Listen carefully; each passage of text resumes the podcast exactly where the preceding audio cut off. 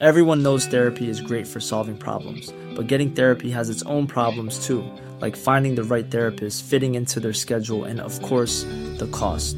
Well, BetterHelp can solve those problems. It's totally online and built around your schedule. It's surprisingly affordable too.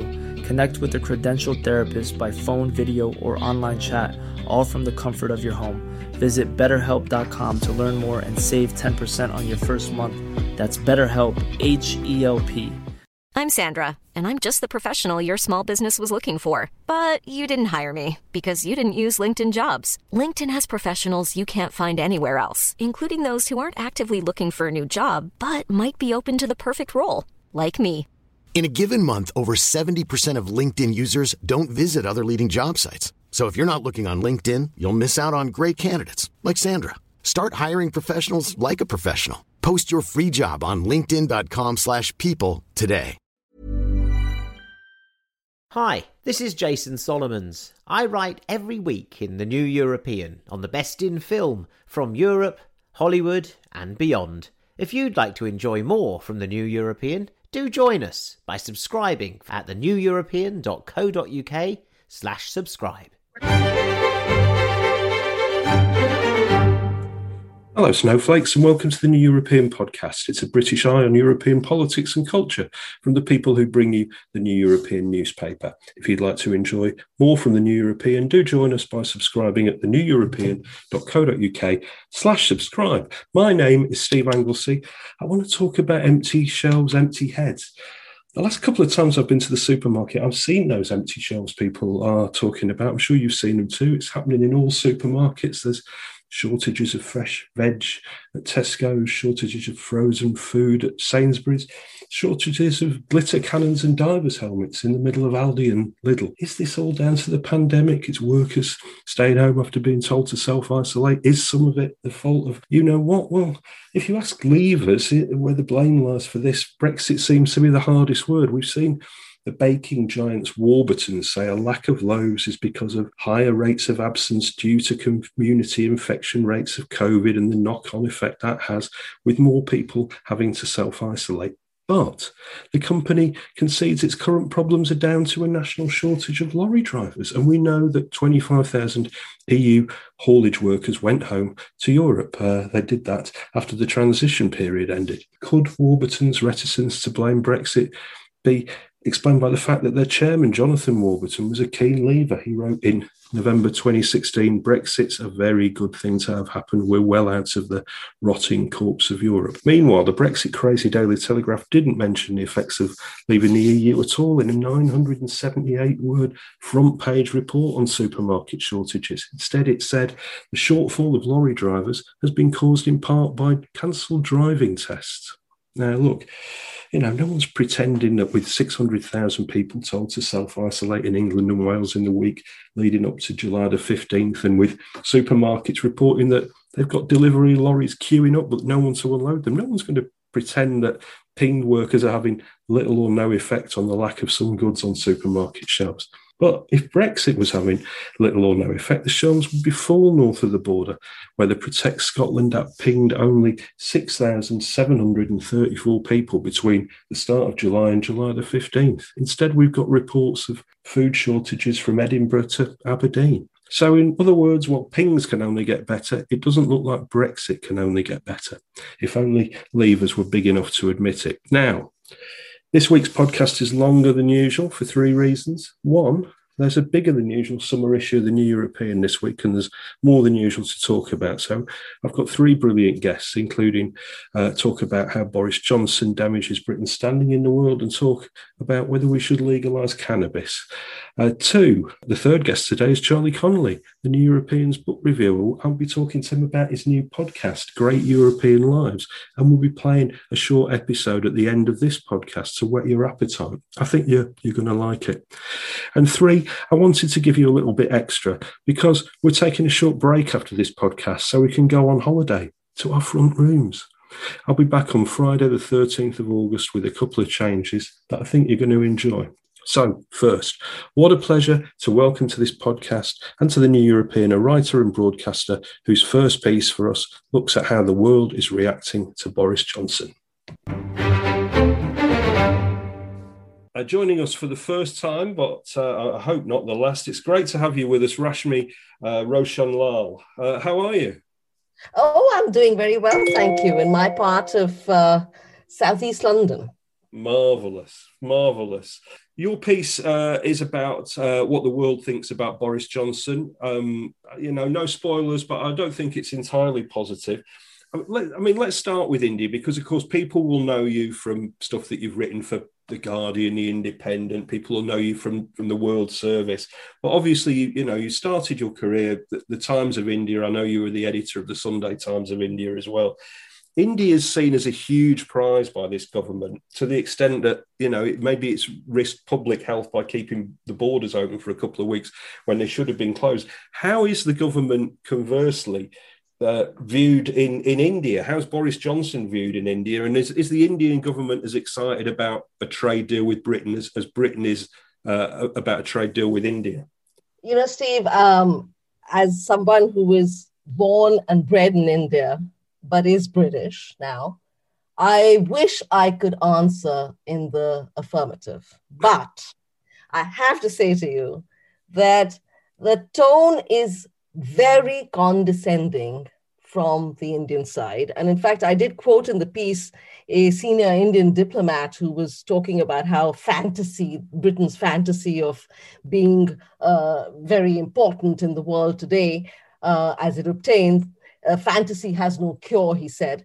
Um, the same individual that I quoted, he's a former ambassador to several uh, European capitals, in fact, um, and elsewhere. He points out constantly in very acid terms that well, he uses terms like this young India is bursting with energy and enthusiasm, but Britain has a minister for loneliness. You know, so the con- the contrast is uh, constantly made of an India that is rising and a Britain that is in decline. I don't think this is strictly true, not whole, wholly true, but that is the perception. What definitely. You, oh, sorry. What, what, do you, what do you think that going back on Britain going back on its overseas spending commitments means to India, and, and what does it mean elsewhere elsewhere in the in in you know developing areas? Well, India basically behaves as if it doesn't care at all about Britain's money because it regards itself as so big and so powerful. That doesn't mean that it doesn't take it, but it, it behaves as if it doesn't care about that uh, money that comes from London. What India really wants from Britain is something quite different. What India wants is not money, it wants visas for its young people mm. to come and work in Britain. Now, when you talk about international aid, overseas aid spending from Britain, yes, it does matter to various countries in Africa, various programs that Britain was paying for.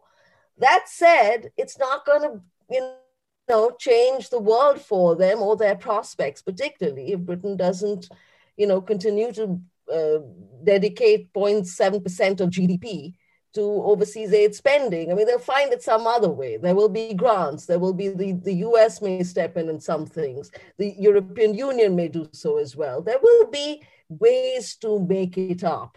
I just don't think it looks very good, though, for Britain to say that, look, you know, we want to be global Britain, but we are not going to actually stump up what we promised in our own review of our international outlook on ourselves. You know, it, it just doesn't sound very good. It's not, it, it doesn't sound very consistent. Certainly doesn't sound very trustworthy or reliable. Yes, and, and being trustworthy and reliable is, is something that we will definitely come back to in a moment. I'm, I'm, I'm just again thinking about India and, and, the Commonwealth. We had I was speaking we had Bonnie Greer on the podcast a, a few weeks ago, and, and, Bonnie is is talking about this idea as, as an American. She's come here, and you know, she she she says that she thinks there's a section of British society, British people that just love the image of a bumbling upper class Englishman, and that is why Boris Johnson gets away with with with, with so much, so many bizarre things. I mean, we saw his bizarre performance uh, at the police memorial, uh, unveiling the other day, clown, clowning around with, a, with an umbrella. Um, does does the sort of bumbling English thing have resonance in Commonwealth countries? Do you think, or, or does it have more unpleasant memories? Um, it is a cartoon Englishness. It is mm. really rising to, you know, it, it's self parody. And the world sees, I think Bonnie Greer might be onto something. The world, I think, would largely see, and the Commonwealth would largely see Britain in Boris Johnson's image as, you know, charming, chaotic, cunning, you know, it lectures, but it you know, then it taps its finger on its nose and knowingly and says, you know, do as I say, don't do as I do.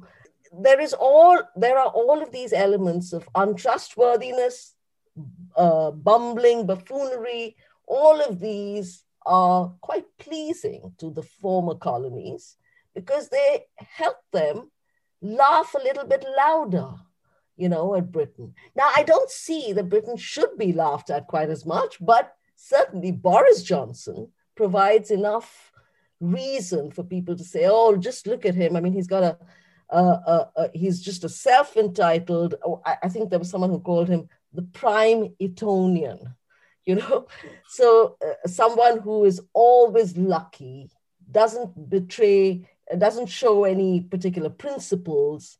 Uh, but gets lucky. Yes, that is that is often a, a, a complaint from particularly from the former colonies that why has this little country got so lucky over the centuries? Well, you know, Boris is an, is an example of that. Yes, he's an embodiment of it.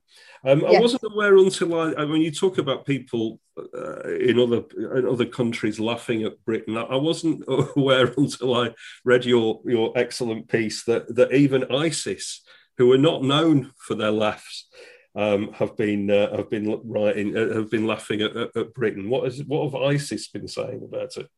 Well, this was right as soon as the referendum on July 20, uh, on June 23rd, 2016. Ah, okay. Ended, ended, and then yeah, well, they have continued on the same theme, saying that uh, the Mujahideen, that is their fighters, will keep their cells in the UK separate from those in the European Union to respect, you know, the demands of Brexit. And they have continued, you know, on these very jolly uh, lines uh, making quite a lot of fun, basically, of uh, Britain needing to separate itself uh, to no particular benefit from the largest trade bloc. So, yes, there is uh, humor. Even ISIS is laughing, was laughing, and is, I'm sure, continuing to laugh at Britain.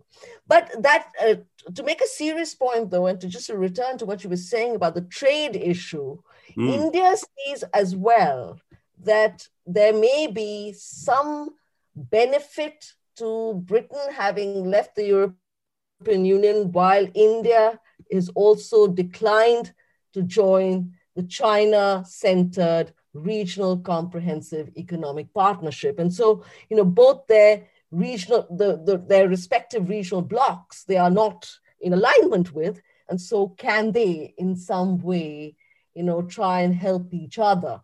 Uh, of course, as I pointed out, the visa issue is going to be key, something that Britain is not very um, likely to accede to uh, Indian demands. So we'll have to see what happens on that front. You talk about the uh, the rift with uh, the United States, which is obviously is is extremely serious for Britain. Um, I mean, this is a this is a fundamental thing that, that goes back to the, the, the trust that we we talked that you talked about earlier. Do, do you think that is resolvable with a, a, a sort of a, a, hard Brexit government uh, run by Boris Johnson with David Frost uh, running around. Do you think do you think that rift can be healed quite easily?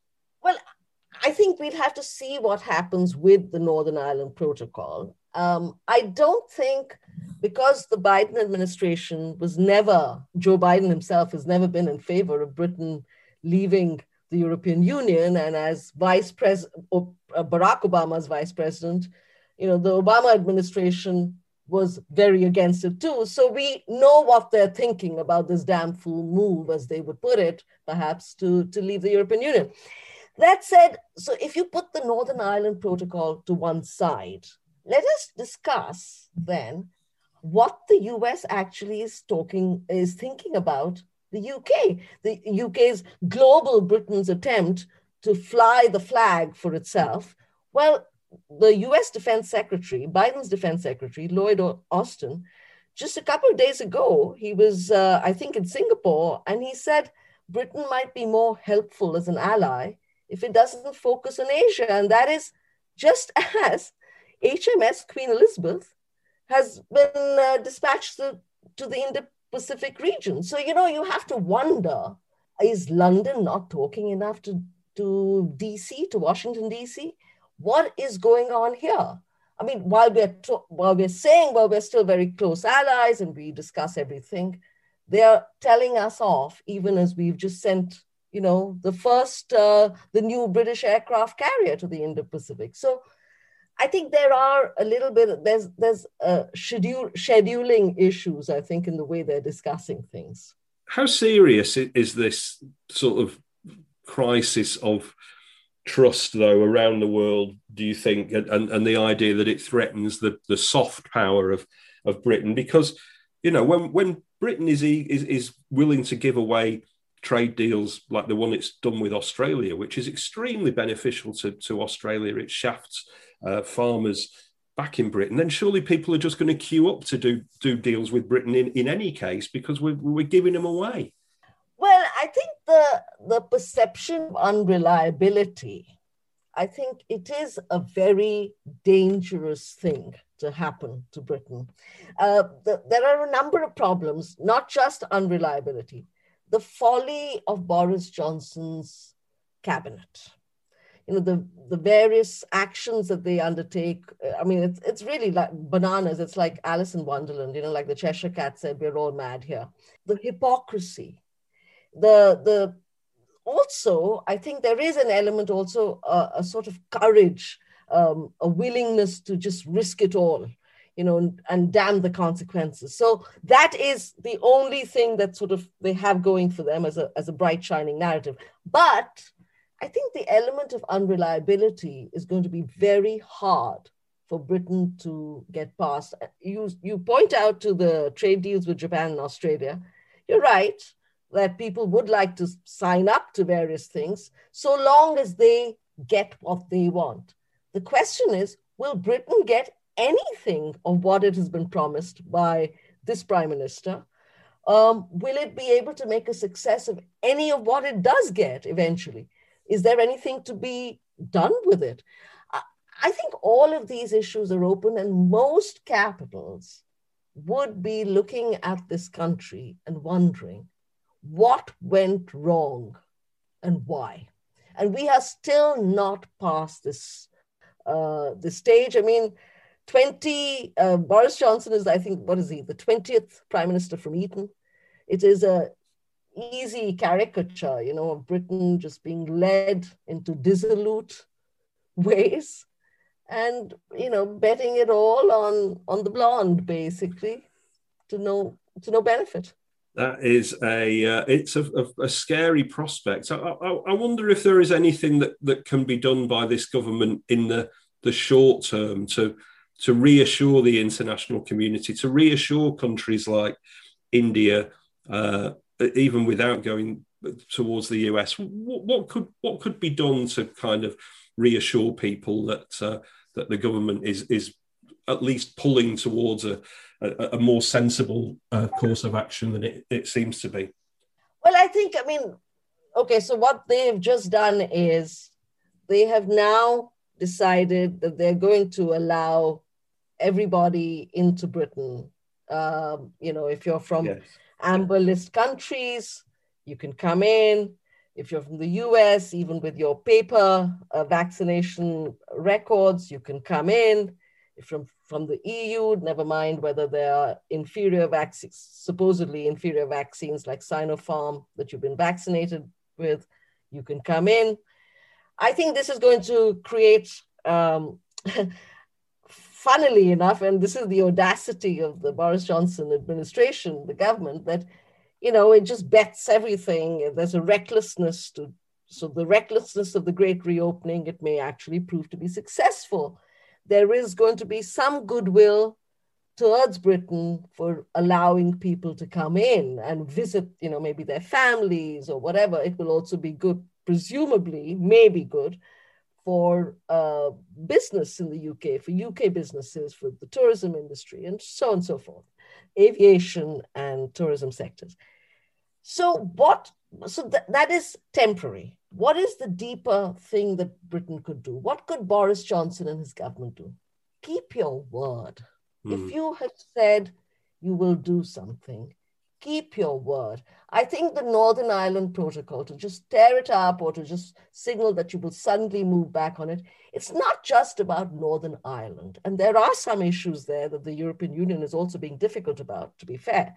But I think what it signals is that you don't care about rule of law. So when you then turn around and tell the Chinese that you should be behave in X way towards Hong Kong, they'd say, well, look at you. Who are you to talk? I think keep your word is the main thing. But that is probably difficult for Boris Johnson to, to do.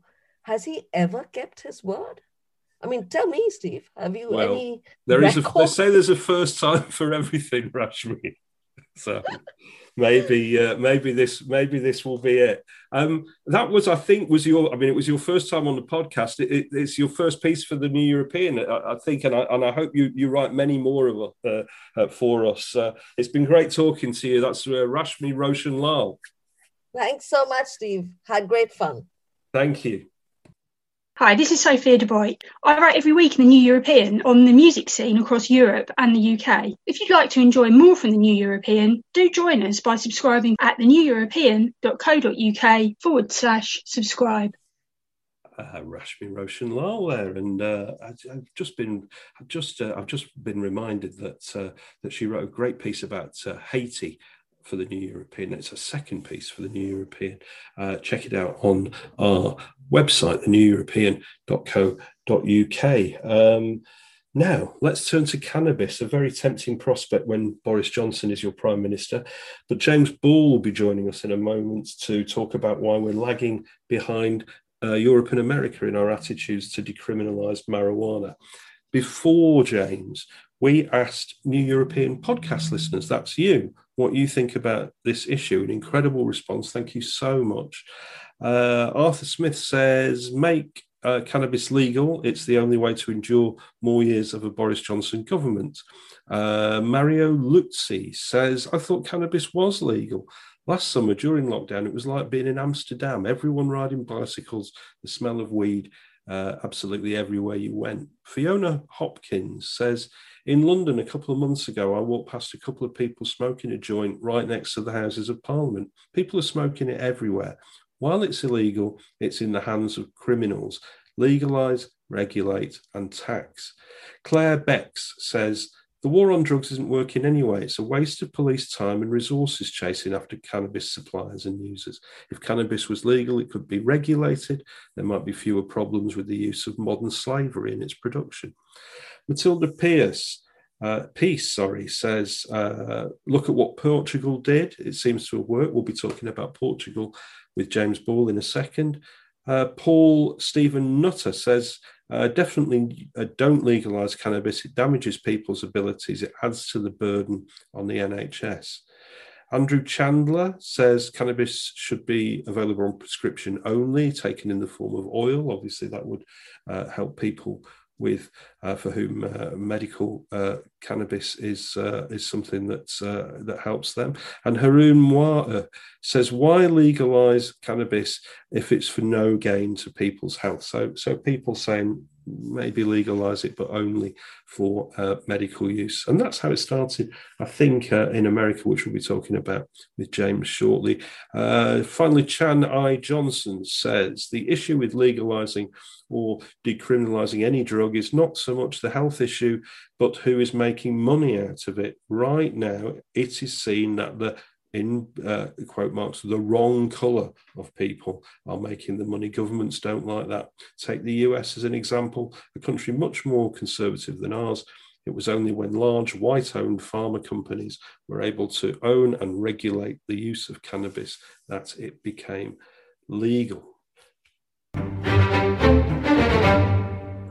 James Ball, global editor of the Bureau of Investigative Journalism, New European columnist, joins us to talk about the legalization of cannabis. James, it's a it's an issue we keep coming back to, and the answer always seems to be what kind of government or major party in the UK is going to be brave enough to advocate the the legalizing and decriminalizing of all of this. I mean, we've got this ideal situation now, isn't it? We've got a libertarian um, in number 10 who, who says he doesn't like telling people what to do. He's desperate to raise revenue. Am I should I start rolling my 12 skin Camberwell carrot in preparation? I'm not sure you should be skinning up just yet, I'm afraid. Um, it's it's quite a bizarre situation in that, as you say, all the factors seem to be there. There's not really a political cost anymore to saying for a politician to say that they smoked cannabis. I just don't think there's any voter that cares. Uh, I don't think you're even going to get any credo with younger voters by saying you do. Um, British public opinion is pretty strongly in favour of it. It's about 52% in favour and 32% against. And as well as sort of some of the obvious benefits, you know, as you say, the tax tax revenue, a lot of the UK's organised crime problems actually come from weed.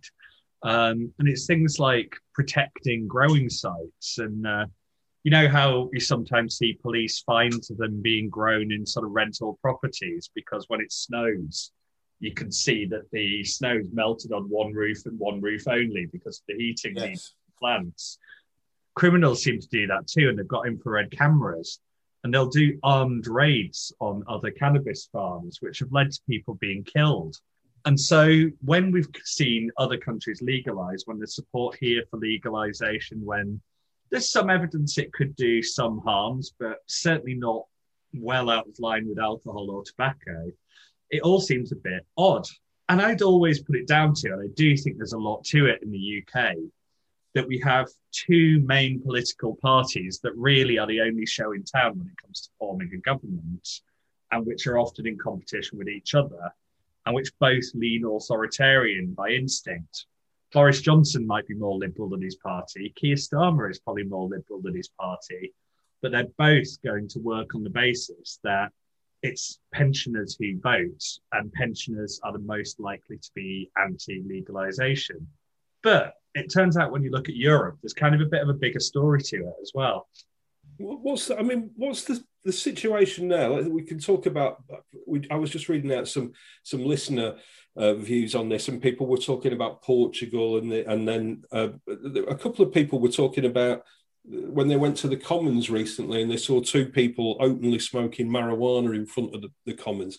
Is it? I mean, it, it, you can't go for a walk, can you, around a, a major city without smelling the, the smell of, of weed or cannabis or whatever.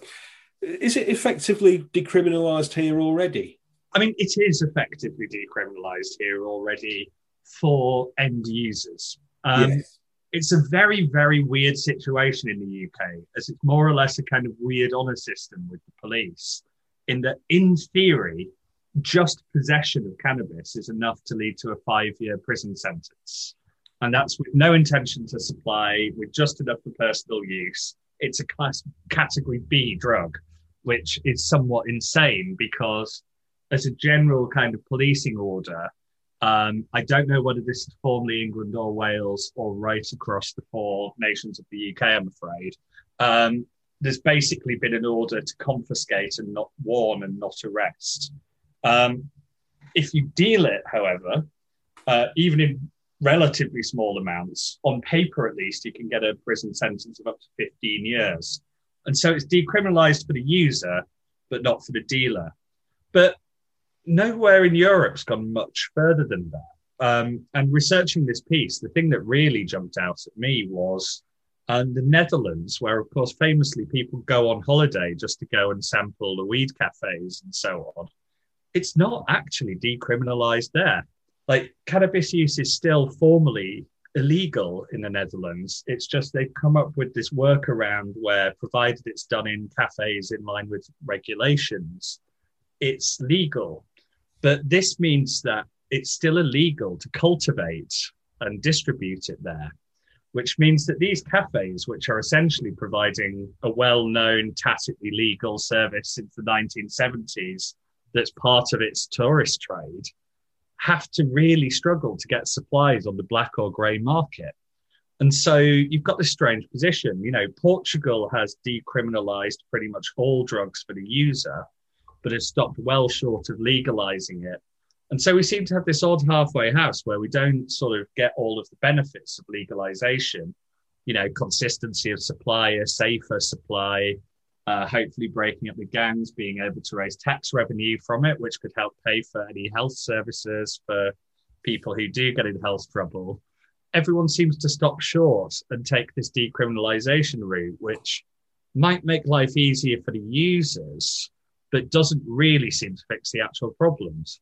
Yeah, and I mean, I've been reading quite a lot recently about Amsterdam and the, the, the mayor of Amsterdam's efforts to kind of you know rid the rid Amsterdam of the uh, of the, the, the image that it's got. I guess in the in the same way that the mayor of Prague has been railing against uh, stag nights and, and and people in Ayia Napa have been railing against uh, uh, the the kind of you know summer holiday activities that well, I suppose they used to go on in Ayia Napa and, and maybe they'll be shortly to be resumed in in, in Ayia Napa.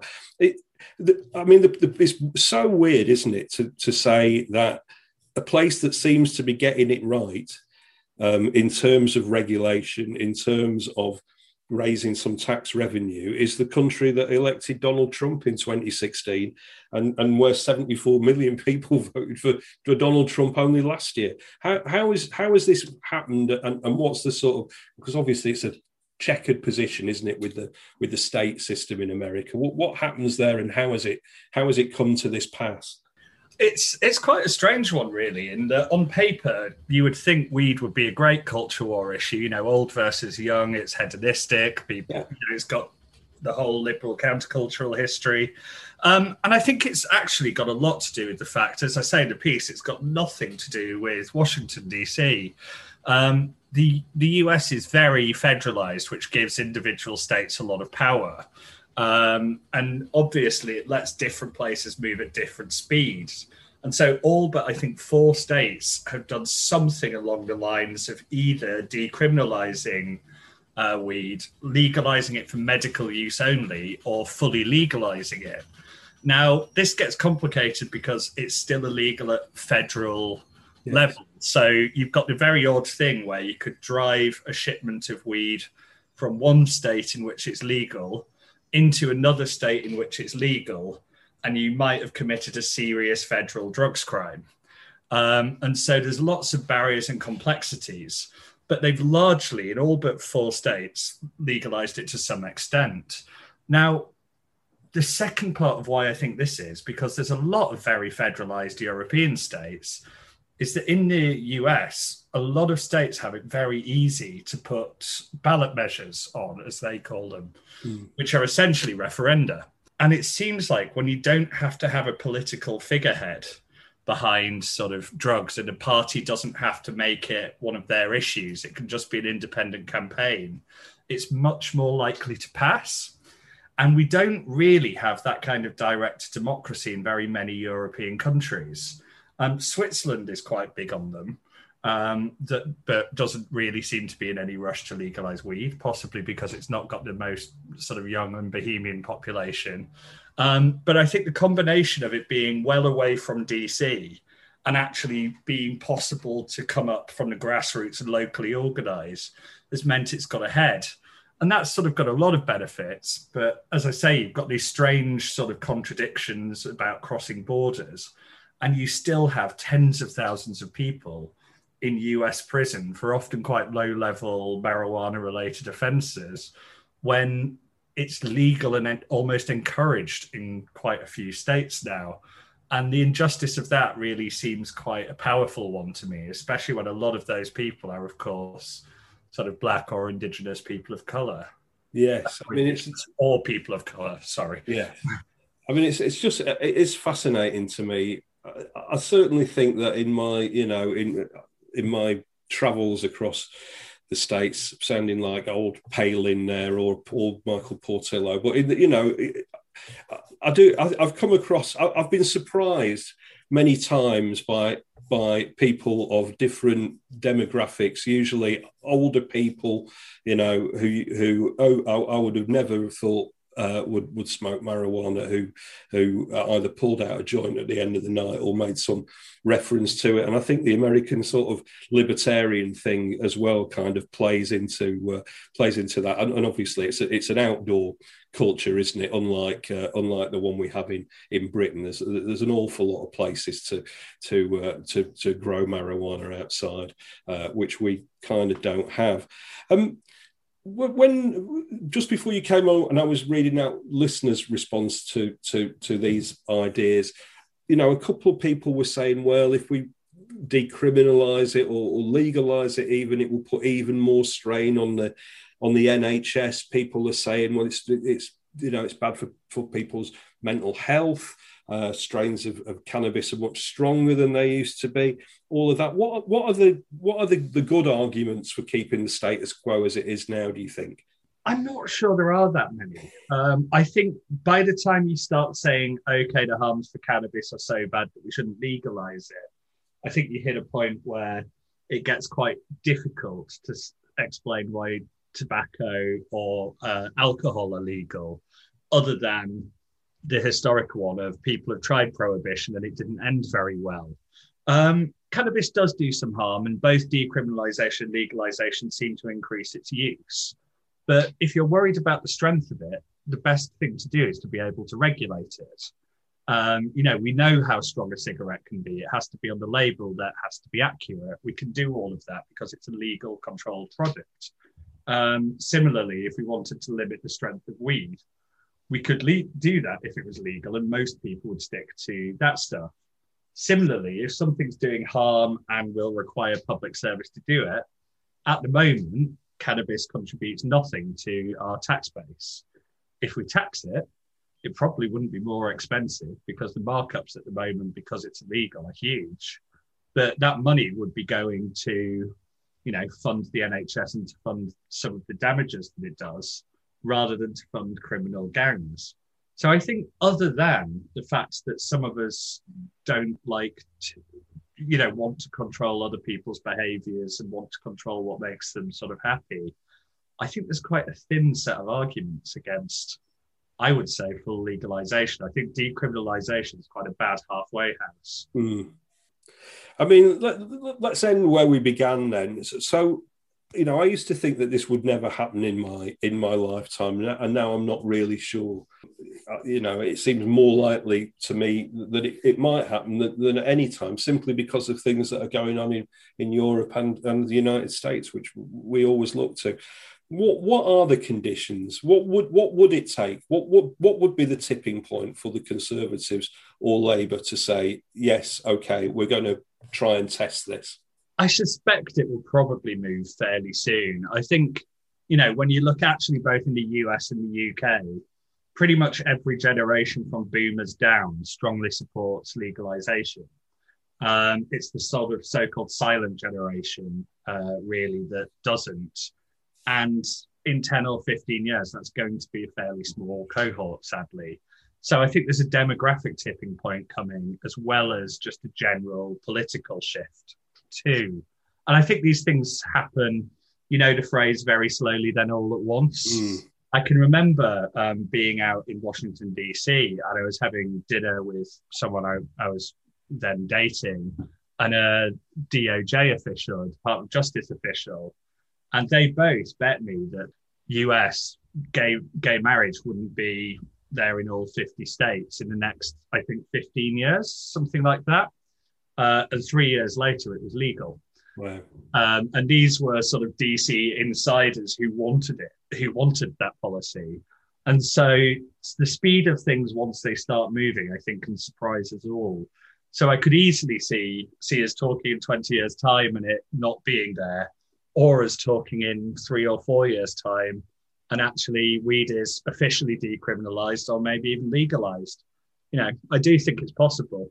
Uh, and I'm aware that's the worst kind of hedging of bets. It's certainly uh, well, you know, it's it's a, it's a, an amazing uh, it's an amazing thing to me um, as uh, in my time of life to to even be talking about this. Um, but uh, but yeah, I mean, I just think the arguments for for, for, for doing this just outstrip anything, uh, any caution that, uh, that that we've we've had. Um, it's great to talk to you as always, James Ball. Thanks very much. Thanks to James Ball. His excellent piece about Britain and cannabis is in the summer issue of the New European. It's the one with Boris Johnson as an ice cream cone um, on the front. Um, obviously, you can read more stuff in the New European. You can read my columns if you like. Uh, we've got a big quiz in there. And of course, you can read uh, Rashmee Roshan Lall's piece about how Boris Johnson is seen in the world. If you would like to get more from the New European, then please join us uh, by subscribing at theneweuropean.co.uk slash subscribe. And now, before the Hall of Shame, it's my great pleasure to welcome to the podcast the New Europeans fiction reviewer, the man behind our great li- great European Lives feature, rather, which is now a podcast. It's Charlie Connelly. Hey, Steve, how you doing? I am well. It's nice to hear from you. Um, Charlie, let's start with with uh, Great European Lives. For for people who listen to the podcast who are maybe less familiar with Great European Lives, uh, what is the concept of it, and what makes a great European life? Do you think? The concept is um, we started it as a kind of timeless obituary in the paper, where yes. every week in we we choose someone from history, a significant European, usually cultural rather than political figure who would have died that week in history. is how, it began, and we're well we're well past two hundred of them now, aren't we? Um, and the selection process is well it's kind of a mixture of uh, somebody who's a notable name uh, and somebody who's got an interesting story as well so i mean a lot of them when we've when we've decided on the subject for that week it's often someone i've not really heard of to be honest. So you know it's quite educational for me to go in and start researching these people. And obviously a lot of them are really big names as well that people know something about. And i think yeah the important thing about making it work and possibly why it's going to work as a podcast so well as well, is that it's not just a kind of cradle to grave account of someone's life. It's sort of slightly more nuanced. It kind of will maybe we'll pick out one event from that person's life that maybe will illustrate a wider story as well. So, um, I mean, I've really enjoyed writing them, and I've really enjoyed recording the podcasts we've done so far. Um, and I think it all builds up. They'll say we've done more than 200 of them now in the paper. I think it all builds up to give a really uh, wide ranging view of Europe, certainly culturally. It's, it's, we're building a story of Europe through some of its most notable people, essentially. And, uh, and it's now translating into podcast form.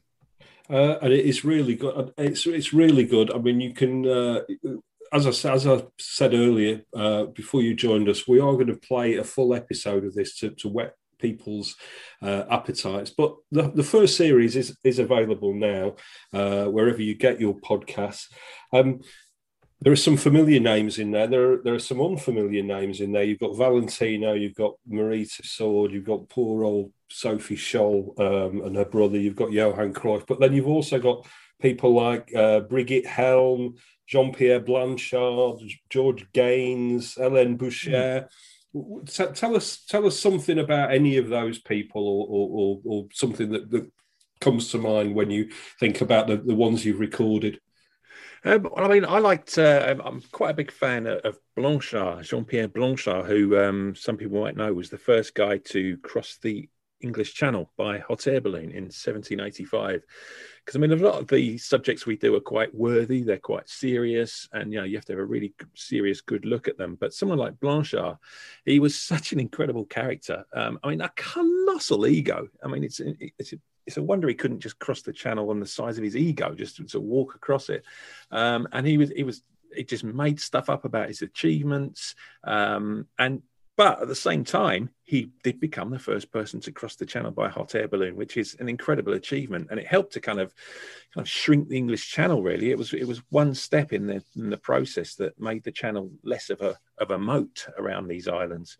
Um, so I think he was a really interesting fella. And uh, you mentioned George Gaynes as well, who um, was born in Finland. I mean, most people would know him as uh, Commissioner Lassard from the uh, Police Academy films, and yes. he was also in Tootsie as well. He had a part in Tootsie, but he had an incredible life. Um, you know, he was born in Finland. He was uh, part of the Dutch resistance in the war. He, he, was he worked with the British Navy during the war because he had quite a peripatetic childhood with this incredible Russian mother he had, who was uh, a, society sort of uh, hostess, and you know, she had these affairs with all these famous European people, and dragging poor little George around with her. And so he had loads of languages and loads of experience of, of life in Europe. And and he was fluent in German. So the Navy employed him to kind of listen in on German um, radio messages and translate them. So Commissioner Lassard, the big dopey police commissioner from Police Academy, was actually a, a, a bit of a war hero as well.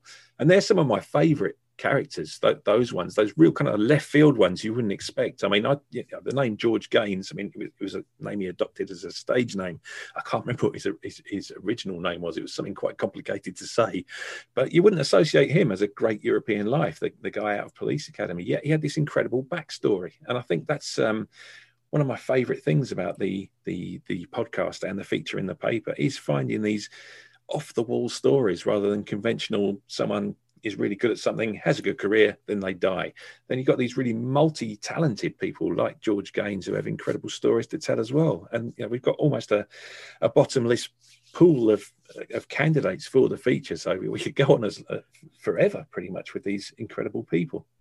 I mean, you you you, you do find out the most fascinating things about about people, and, and George Gaynes is, is a, a, prime example. But even, you know, Zsa Gabor, who I, I, remember from my childhood as a kind of, I mean, she was a kind of a comic figure, wasn't she, with a ridiculously, uh, you know, her, over-egged, um, was it Hungarian accent and stuff yeah. like that? I mean, but you know, you, you're writing about. I mean, I guess she was the first pure celebrity, wasn't she? Who was not really famous for, for being anything other than being famous, I guess. Yeah, I mean, she succeeded through sheer force of personality. I think. I mean, she was uh, um, a, a, successful actor yeah, in, in her own right.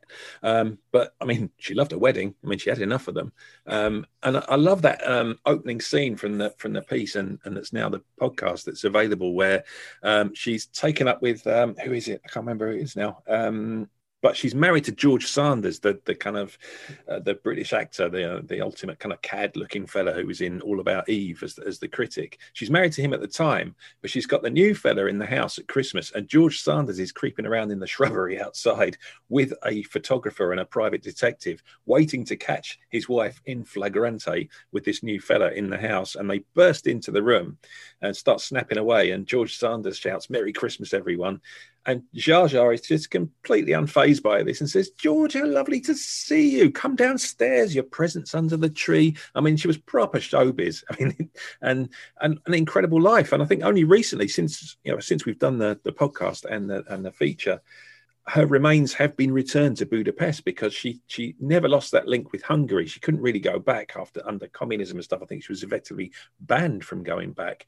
Uh, but after her death, they've they've taken some of her remains to be buried back in uh, her homeland of Hungary. So retaining that that kind of uh, Europeanness that she really played on during her career, like you say, with the accent and with the expansive gestures, and you know the Americans love all that stuff, don't they? But yeah, so another great character that we've covered, and say we've got 200 plus to choose from so far, and we're still going strong. We are, and uh, the one we're going to play for, for people at the end of this podcast is is uh, I don't know how you, how you pronounce this, his surname is, is the composer is it uh, Joseph Bologna or or Bologna or Bologna is what I'd say. Although, yeah, it's probably I don't know if that's true or not. That's just the way I'd say it with my O level French. Without enormous spoilers, what are people going to find out about him? Uh, a, a, real kind of trailblazer, really. Um, a, a, a, composer and an instrumentalist who succeeded in France and in Britain, um, despite being a, black man. Basically, he was a real, really unusual for the times. But he, he, uh, his is a great story as well. So yeah, we won't say too much about him, but it's it's a real pioneering um, story, full of ups and downs, and uh, yeah, definitely worth a listen. So that is to look forward to. That's at the end of this podcast. Um, in this week's New European, also to look forward to, you have written about 30 great European books. uh, to take on your holidays. I think they, they, they all came out, or they all came out in translation during during the, the pandemic. Yeah. Is this a sort of a golden age of, of translated books now? There, there, seem, there seems to be, you know, translations seem to be more popular than ever. They seem to certainly seem to be more um, more obvious than ever, and you know, there's some incredible quality coming out there, isn't there? There really is. I think. Um people have traditionally kind of looked down at translated fiction, thinking, "Well, I'm not reading the original text mm. here. I'm reading somebody's. It's filtered through somebody." And you know, in the olden days, certainly you could get some really iffy translations of, of, of of novels by classic writers. You know, the great Russian novelists really suffered from some iffy translations in the early part of the 20th century. But currently, there's a real crop of um, terrific translations. And I think I, I kind of prefer to refer to them as collaborations because you need to be obviously fluent in the original language but with a, and with a really sensitive ear for the way it's written. But you need to be a good writer yourself as well, and that's a, that's an unusual combination of skills. And at the moment, there are a, a great number of really, really good translators from um, from different languages. Um, I'm thinking of people like Charlotte Collins, who does a lot of um, uh, translations from um, German language stuff, and and and it is a real skill. And the translations are getting better, and the novels are getting better. And there are a number of publishers, um, like people like Pushkin Press and Istros Books, um, who are really pushing translated fiction as well. And it's a it's a big deal for a publisher because most publishers, you get a manuscript sent in, you think, yeah, we can publish that. We'll edit it a bit. We'll we'll we'll um, turn it into a book and we'll publish it. That's fine. Whereas with a translated book, you've got to get the original and think that's a really good book, and then you've got to kind of match it up with the, the right translator who you know is going to be uh, the right person for the book and the right person with the sensitive ear to handle that text.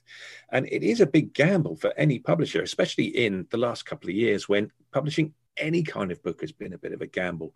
So I really wanted to highlight um, the fiction that's been published in translation into English from across Europe um, that's come out in the pandemic because this is this is the toughest time to uh, publish a translated work of fiction, and there is so much good stuff about uh, at the moment and in translation. I can't bang the drum enough for the quality of stuff. I mean, I've picked thirty for this week's paper. And I, am doing that as someone who's not a big fan of those kind of summer reading roundups because I think, you know, it, it, most of it's a kind of a bit of a racket, really. Uh, but a lot but, of back scratching, isn't there? Yeah, there is a bit, yeah. And it's all like what's coming out now that needs needs needs publicizing and they tend to go in so they can be a bit hit or miss those those recommendations plus how do i know what people want to read on holiday so but what i wanted to do this time was just kind of highlight the quality of the books that are out there at this difficult time for publishing in general, let alone small publishers publishing quite sort of niche translated works of fiction, but which are brilliant. And I, I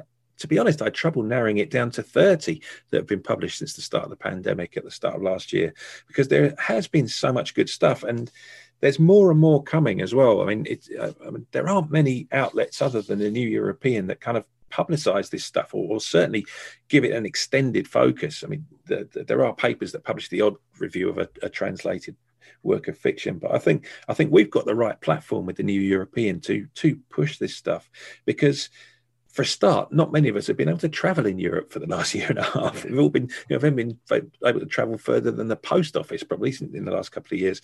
So it's a good way of escaping to the continent that we all love as well. And I've tried to pick a selection that covers as geographically as much of the continent as possible. From you know, we've got Iceland all the way over to, to Georgia, and I've tried also to mix it up in the kind of style of books. So there's a few thrillers, there's a few quite dense literary uh, kind of offerings. They're all in paperback, so they'll fit in your tote bag for the beach as well. But um, you know, there's uh, some comedies. Um, so I've tried to really pick a selection of some of the best stuff that's out there. That if you are going on holiday and you are looking to escape to Europe, in your head, if you can't do it physically, then um, you probably can't go wrong with a lot of the stuff I've recommended in this week's paper. Let's uh, before I let you go, let's just talk about a, a, a, couple of them. Then, I mean, you know, I think people will be familiar with Elena uh, Ferrante, won't they? Um, yeah. But but um, I mean, there's a couple that, that, really stood out for me because they sound like my kind of thing. Uh, Blind Man Uh, sounds uh, great and reminds me of the great song "Blindness" by The Fall as well. um, an amiable, an amiable, visually impaired book editor enters the world of politics and finds himself transformed by power, not in a good way. What what, what else can you tell us about that? Um, well, it's it's it's an unusual one in that it's come out of Slovenia, and you don't see much Slovenian fiction in translation these days.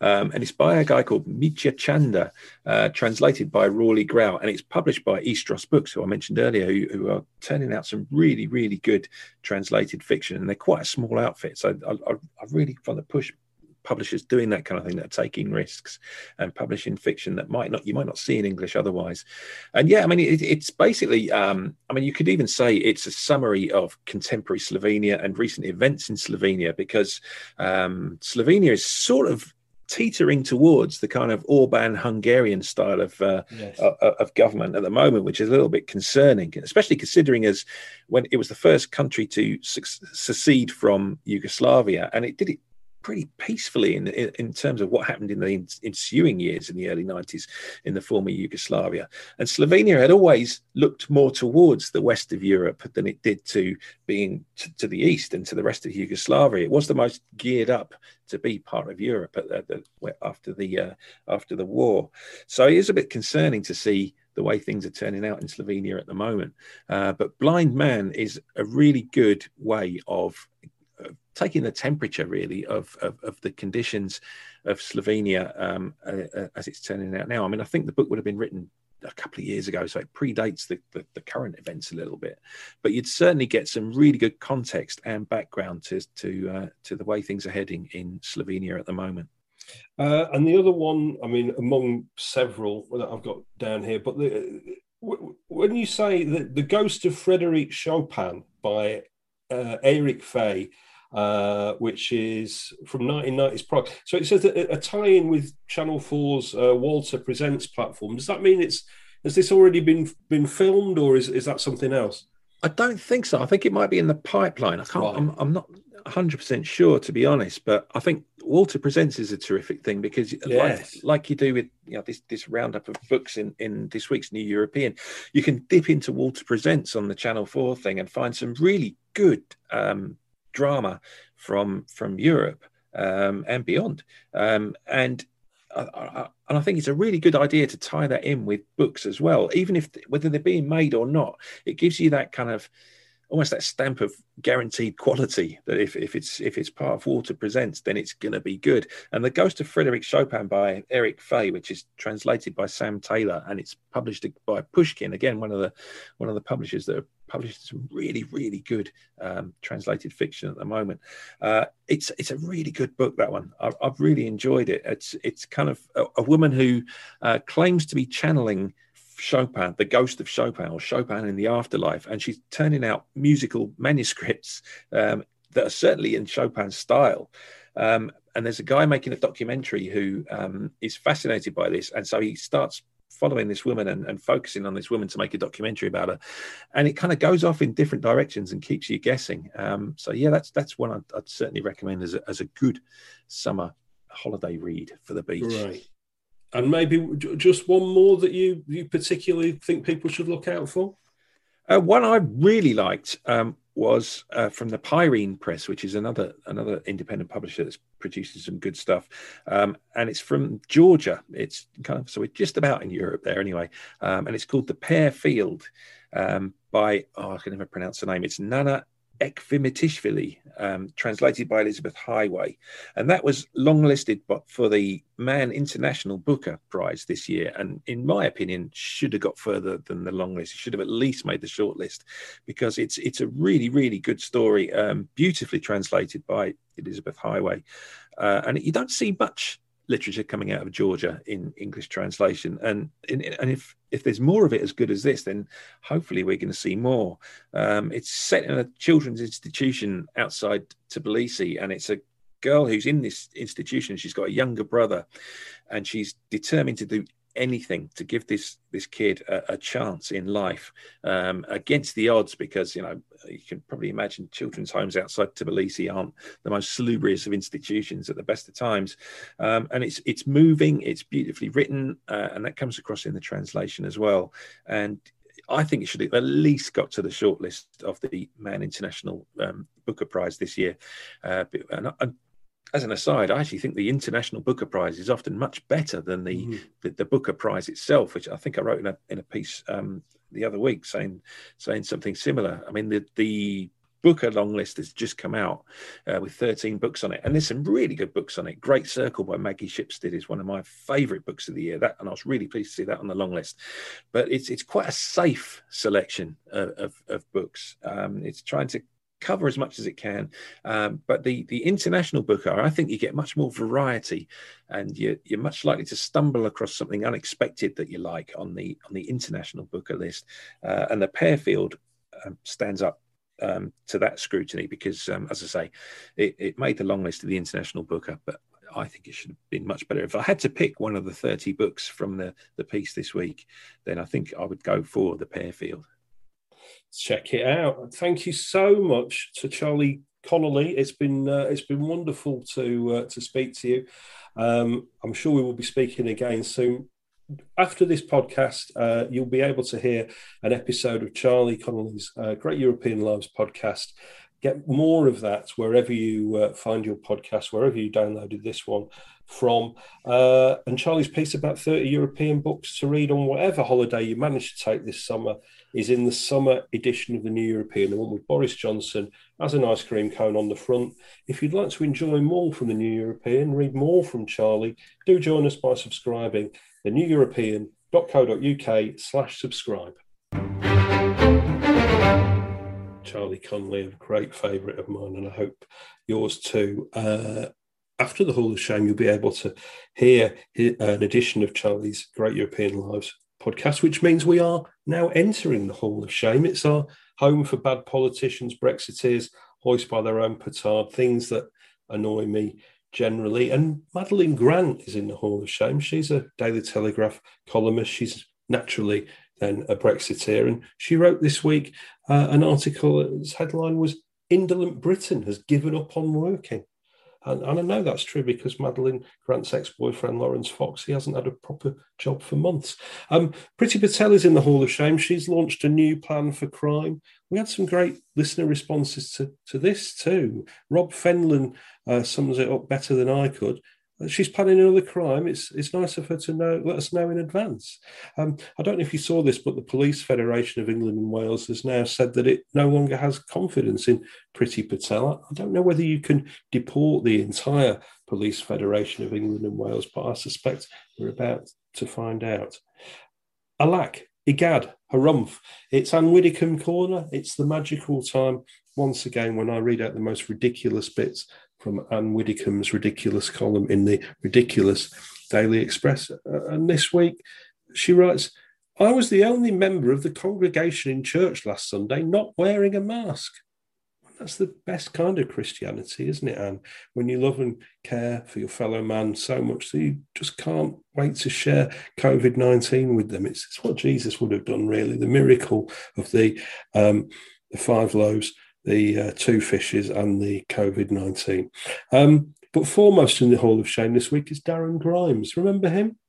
The young Brexiteer who magically found 625,000 quid through his letterbox in the last days of the referendum campaign, put there by Vote Leave for Darren to spend on whatever he liked because Vote Leave were over their spending limits. And guess what? He incredibly he, he's spending on the same company Vote Leave were already using to do their social media. Amazing, that isn't it? Really, it's not what I would have spent six hundred and twenty-five thousand pounds on if I'd have been nineteen. But there you go. Um, he wrote this week. I find lifeboat charity, lifeboat charity RNLI's rescue missions in the Channel to be deeply irresponsible. If you're sure that getting into an unseaworthy vessel will see you carried across the Channel by trained professionals, why wouldn't you? Why wouldn't you hitch a ride to Britain? The kind and humane thing to do at the English Channel would be to turn back the boats and end the expectation that anyone can get to Britain illegally. This would be the morally just response. So there we go then.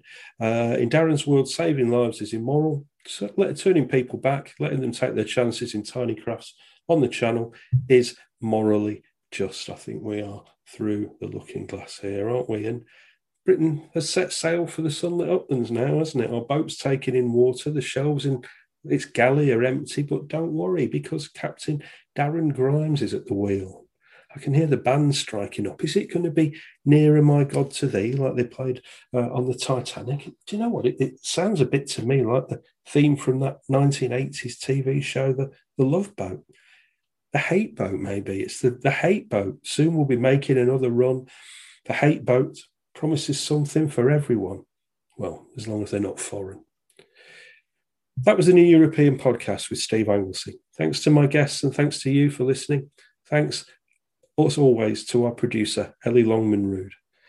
As mentioned earlier, we're taking a short break after this podcast. We'll be back on Friday, the 13th of August. What could possibly go wrong with a, a, podcast that came out on Friday, the 13th? There will be a couple of changes that I think you will enjoy. Please remember to rate and review this podcast on your podcatcher of choice. Positive reviews mean a lot to us. If you'd like to enjoy more from the New European, do join us by subscribing at theneweuropean.co.uk slash subscribe. Join our Facebook readers group. Follow The New European on Twitter at The New European and follow me on Twitter at Sanglesey, S A N G L E S E Y. And until the next time we meet, so long, snowflakes.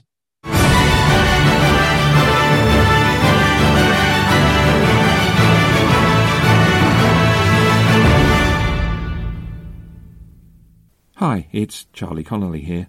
I write every week in the New European on books and literature and great European lives. If you'd like to enjoy more from the New European, you can join us by subscribing at theneweuropean.co.uk slash subscribe.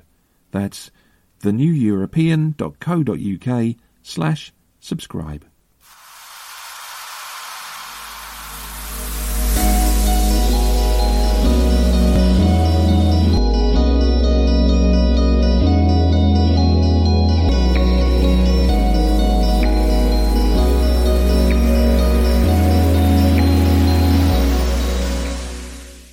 Great European Lives from the New European.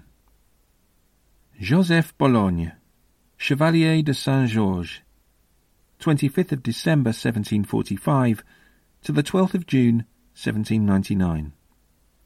On the 9th of April 1787, at the behest of the Prince of Wales, an unusual fencing match took place in London between Mademoiselle d'Éon, a French former diplomat and spy, who lived as a woman for decades, and Joseph Bologne, Chevalier de Saint Georges, one of Europe's finest fencers of the age.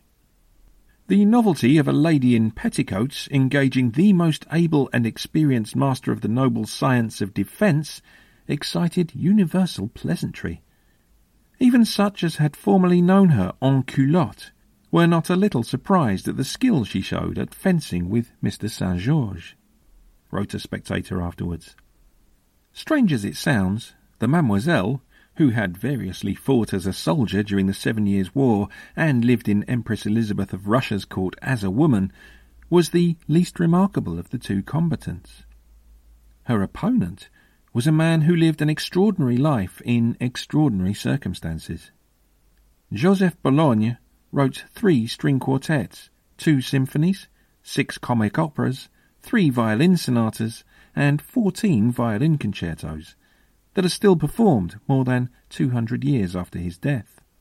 He was one of the finest violinists of an era that produced more than its fair share of virtuosi, was regarded as the best fencer in Europe, and was a leading light of the campaign to abolish slavery in Britain and France. He performed for and with European royalty and drew considerable crowds to the concert halls and fencing pistes of the continent's highest capitals of culture. John Adams, the President of the United States, described Bologna as the most accomplished man in Europe. Yet there's still a strong chance you've never heard of him. The reason why can possibly be found in an item that appeared in British newspapers during December 1786 that noted how Saint Georges was superior at the sword, and praised his peerless abilities as a dancer. He plays seven instruments beyond any individual in the world, it gushed, and speaks twenty-six languages, maintaining public theses in each. Then came the payoff. He walks around the various sciences like the master of each, it read. And, strange to be mentioned to white men, this Monsieur Saint Georges is a mulatto, the son of an African mother. To this day, Joseph Bologna is more often than not referred to as the Black Mozart, when by rights his achievements deserve neither qualification nor comparison. He lived through some of Europe's most tumultuous times, often finding himself at the heart of them, overcoming a range of obstacles to succeed in a range of fields. If the polymath traditionally struggles to achieve the respect they deserve, a black polymath in late 18th century Europe had to struggle more than most. Bologna was born on Christmas Day 1745 at Basse-Terre on the island of Guadeloupe in the Caribbean Sea. His father was Georges de Boulogne Saint Georges, a 34 year old slaver and plantation owner, and his mother Anne, a 16 year old slave in the service of Georges' wife. Unusually for a time when slaves of African descent were regarded by their owners as savages, Georges was not only willing to acknowledge his paternal responsibility, but act upon it too. When Joseph was seven years old, his father took him to France and placed him in a boarding school. Returning two years later with Anne and installing mother and son in an apartment in the Saint Germain district of Paris. Bologna showed early promise as a violinist, harpsichordist, and particularly as a fencer.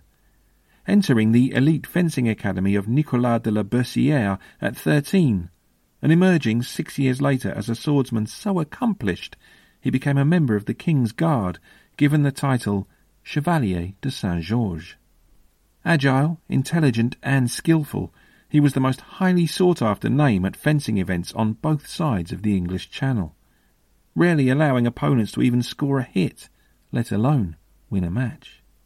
Yet it would be as a musician and composer that Bologna would make his name. By 1769, he had become such an accomplished violinist with the Parisian orchestra Le Concert des Amateurs that he was elevated to concertmaster. Three years later he became a soloist, and in 1773 Bologna was appointed director of the orchestra. The influential L'Almanach Musical wrote in 1775 that the orchestra under Bologna's direction was the best orchestra for symphonies in Paris and perhaps in Europe. His own brilliance as a performer was such that leading contemporary composers wrote violin concertos specifically for him. And he filled concert halls and salons wherever he went, often performing his own compositions. Before long he was tutoring, performing for, and performing with Marie Antoinette at the palace in Versailles. He became so distinguished he was able to commission six symphonies from the great Joseph Haydn. A 1789 performance of one of his own violin concertos in England inspired one attendee to write, His style is masterly and brilliant, superior to that of any gentleman in this country. It wasn't all plain sailing. On the same visit to England, he was confronted in the street by a man armed with a pistol demanding his valuables. When Bologna disarmed the man, according to one report, Four more rogues, hidden until then, attacked him, and he put them all out of commission. Monsieur de Saint Georges received only some contusions, which did not keep him from going on that night to play music in the company of friends. It's probable that this was an assassination attempt at the behest of supporters of the slave trade.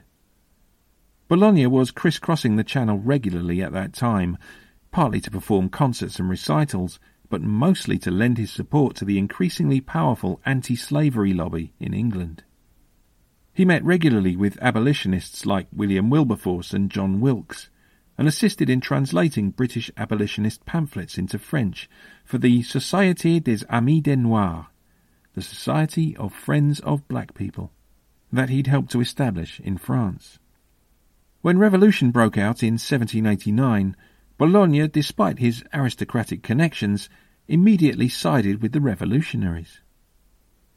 In the Manifesto of the Revolution, he saw a perfect opportunity to end both the French slave trade and the inequalities and injustices experienced by black people in France.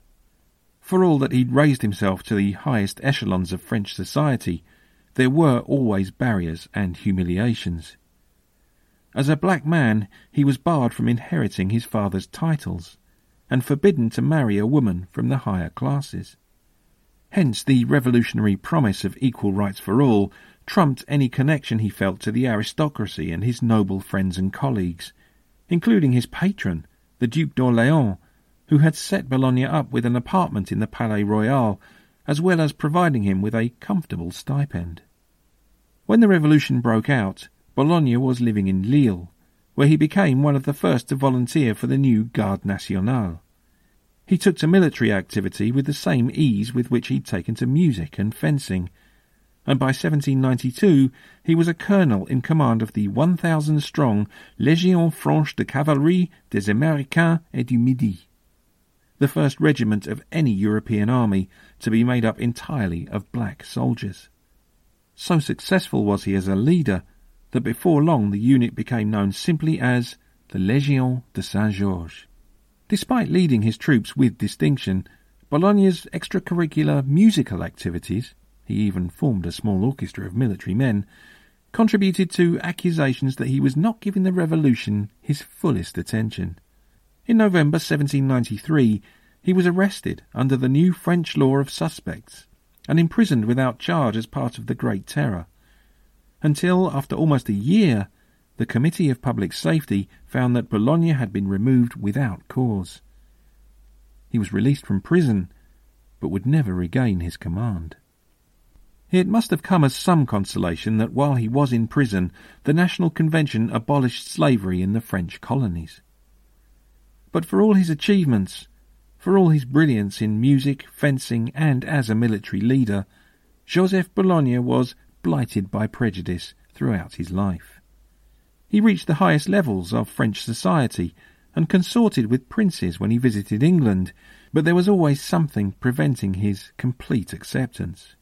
Tropes that are still familiar today were whispered behind his back and sometimes expressed openly, such as this snippet from the Times in September 1789, referring to his conduct on the fencing piste. Monsieur Saint Georges acquired his war whoop in excursions against the Cherokee Indians. It said entirely inaccurately of his occasional exuberant yelps during fencing encounters.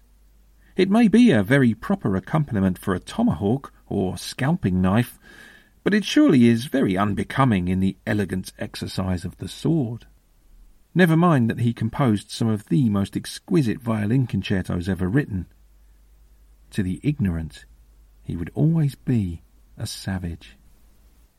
Great European Lives is brought to you by the New European. It's written and presented by Charlie Connelly, and the series producer is Steve Anglesey.